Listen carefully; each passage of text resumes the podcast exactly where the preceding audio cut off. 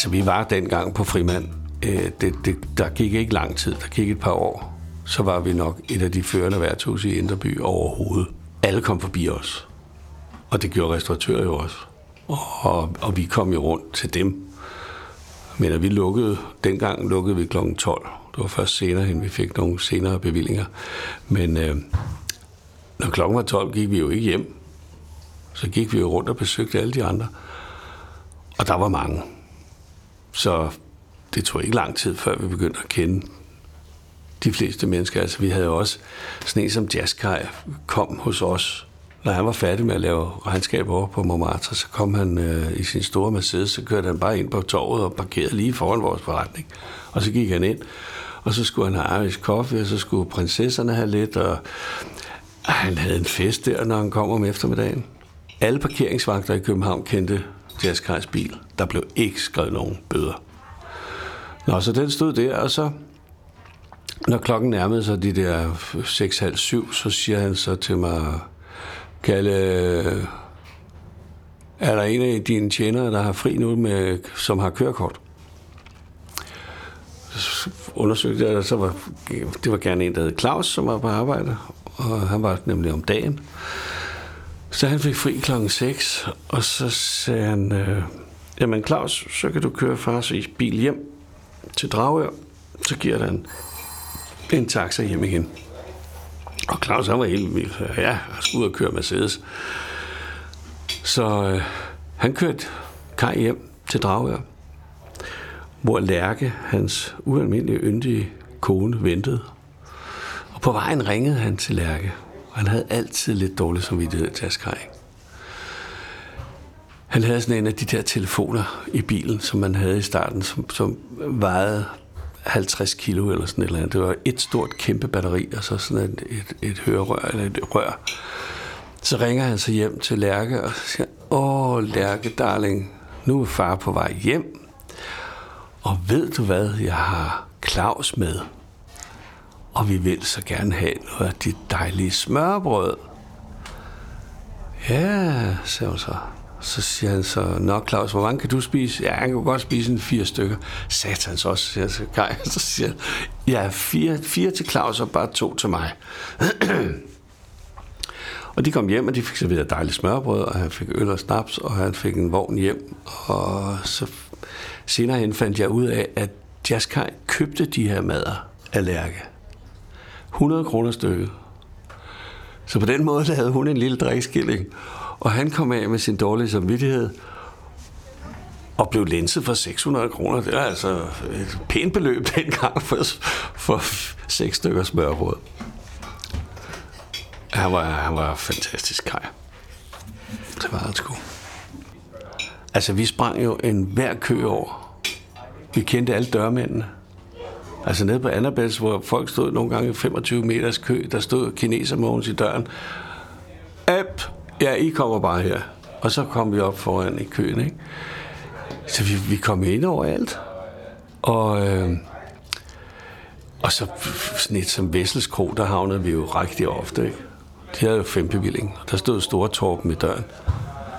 Og Lille Bjørn Olsen, ejeren af Vestelskro, han, han stod inde bagved. Og, altså, sagen var, at dengang der stod verden i sin bar. Han stod i sin butik, og han styrede den. Og hvis det var fremmede folk, så var det ikke sjovt. Fordi det var sgu manden, ham der tog beslutningerne. Det var ham, der var sjovt at besøge.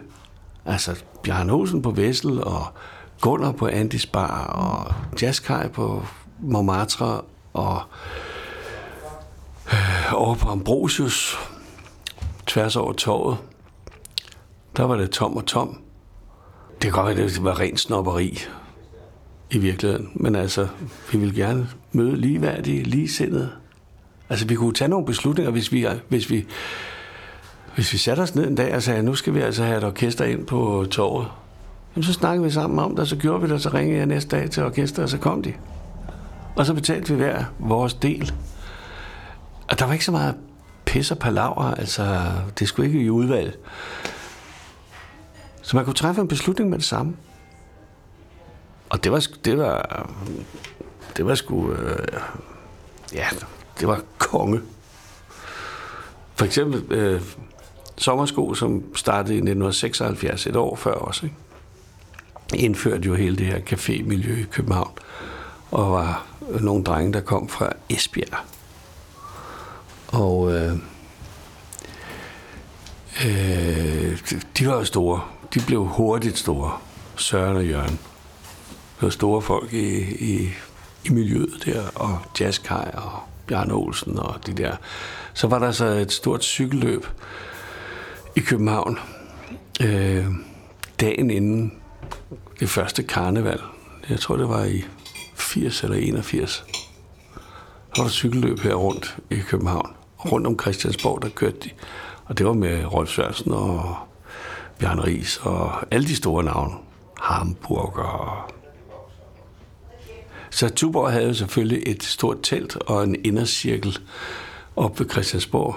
Øhm, og der var vi inviteret af Tuborg, og sammen med Tuborg, der, der var så alle de her store restauratører i Inderby.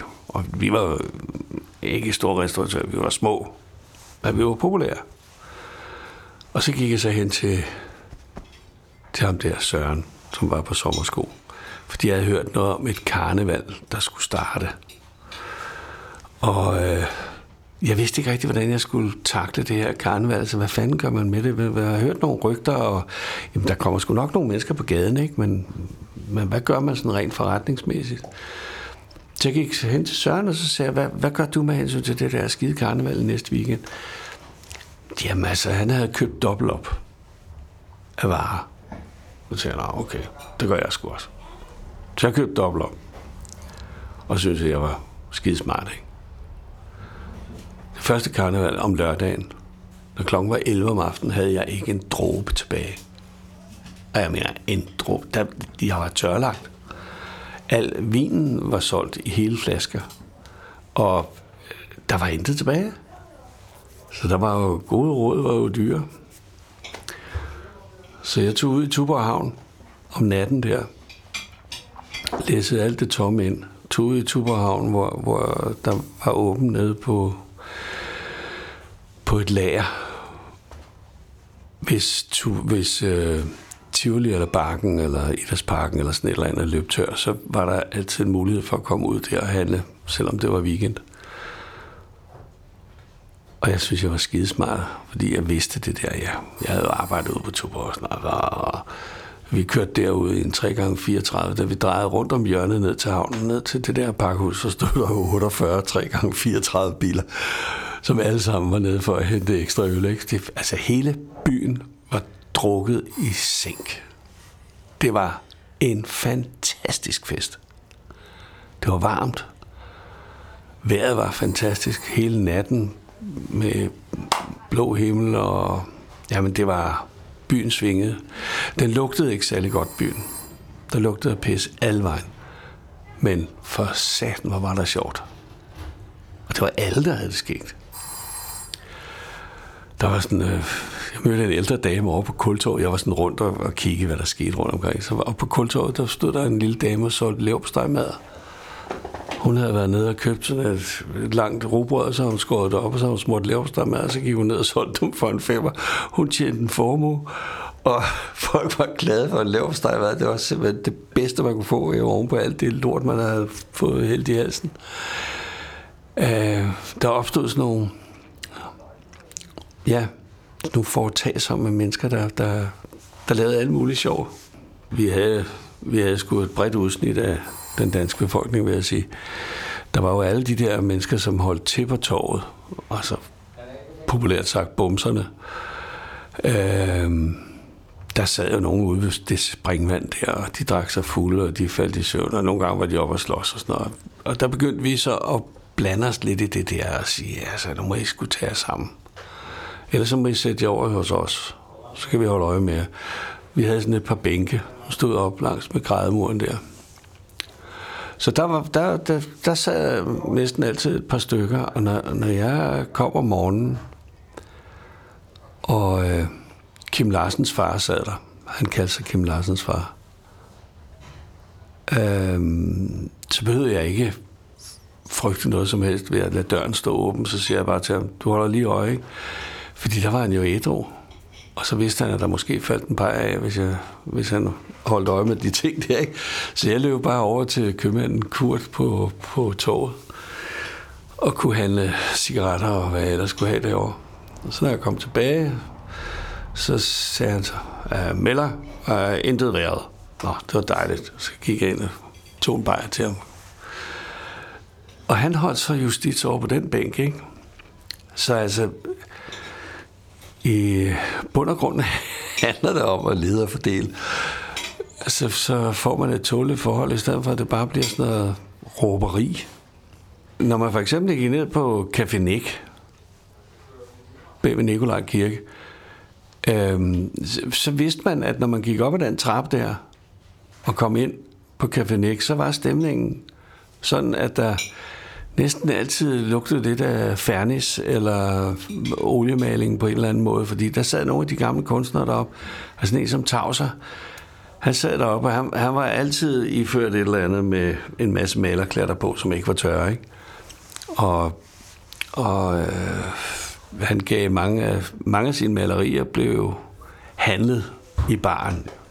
Jeg havde også et par stykker, som kom og handlede hos mig. Kåre Lem for eksempel. Han kom altid i en taxa med en 3-4 våde malerier. Så kom han ind i baren. Hey, Kalle, øh, stik mig lige 500. 500, du må være sindssyg.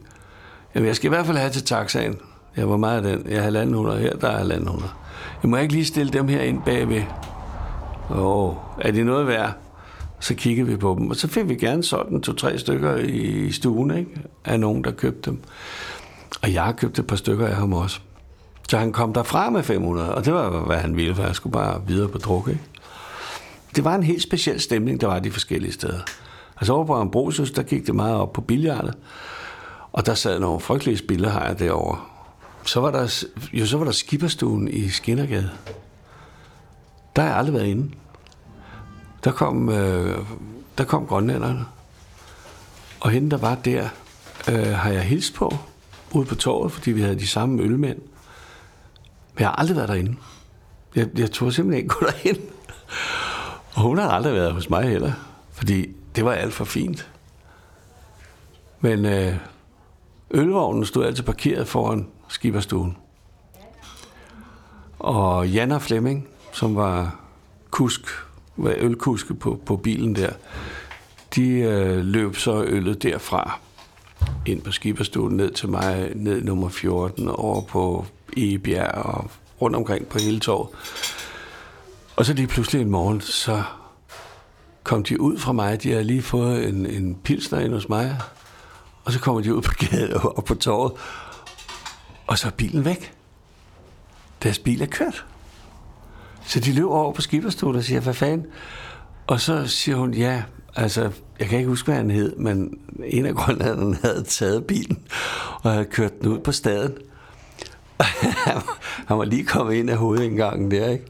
Og så var den blevet ribet for alt. Der var ikke en bajer tilbage på den. Så endelig fandt de den, og så tog de jo noget slukøret ud og hentede deres ølvogn og kørte hjem til Tuborg. Og lige siden, der er ham, der havde stjålet bilen. Jeg håber, jeg kommer på, hvad han hedder. Men han gik rundt med styrthjelm. Fordi hver gang der var en ølbil, der passerede ham, så fik han den nød oven i skallen. og det var alle ølbilerne.